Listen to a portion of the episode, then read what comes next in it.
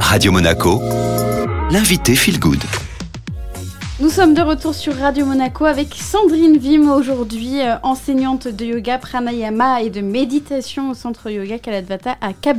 Bonjour Sandrine. Bonjour Estelle. Nous avons vu euh, l'inspiration euh, longue, lente et profonde suivie de la rétention poumon plein et de la rétention poumon vide. Y a-t-il encore d'autres étapes Sandrine? Et oui, justement Estelle, il y a d'autres étapes. les pranayamas que je vous propose maintenant, déjà les pranayamas avec les rétentions sont déjà des pranayamas un peu avancés. C'est-à-dire qu'il faut déjà maîtriser les autres étapes. Mais comme il y a euh, l'être humain, bah, il y en a qui sont plus persévérants que d'autres. Il y en a peut-être qui auront envie de pratiquer plus et qui seront maintenant amenés à faire des stades comme on va l'expliquer maintenant. Alors, le stade 11 de l'Ujjayi, pranayama, l'inspiration ne sera plus longue, lente et profonde. Elle sera plus longue que la normale. La différence, c'est qu'à la fin de l'inspiration, il y aura une succion naturelle du plancher pelvien, de manière à ce qu'il y ait une remontée de ces muscles pelviens scellés pendant quelques instants avant d'expirer. Qu'est-ce que ça va apporter à notre corps justement euh ah, Là, ça va. Là, on arrive maintenant dans quelque chose de beaucoup plus énergétique. C'est-à-dire qu'on va euh, comprendre la racine de la colonne vertébrale, la racine de notre énergie vitale. Comment on peut activer cette énergie vitale pour qu'elle remplisse tout le corps, qu'elle nous donne cette fameuse énergie du prana de plus en plus compacte de plus en plus vivante à l'intérieur. Est-ce qu'il y a un, changement positif sur notre corps, que ça soit une inspiration plus profonde que les dernières, que celles qu'on avait vues avant? C'est graduel, c'est vraiment des étapes graduelles.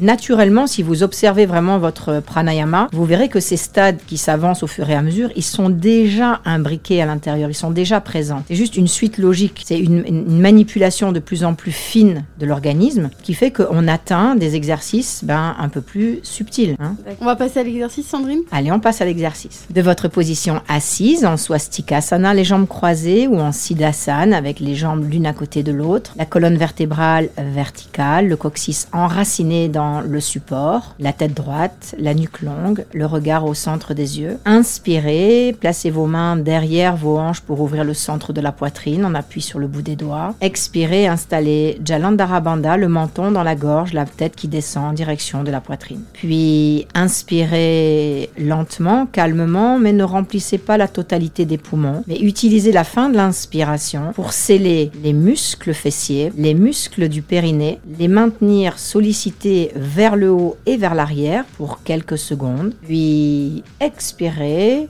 libérez en même temps les muscles fessiers et en même temps les muscles du périnée et laissez l'expire vidanger la totalité des poumons. Puis inspirez, relevez la tête, expirez, replacez les mains sur les cuisses. Cela constitue un cycle, quelques cycles de respiration spontanée, et ensuite vous réitérez l'exercice pour 5 à 10 minutes.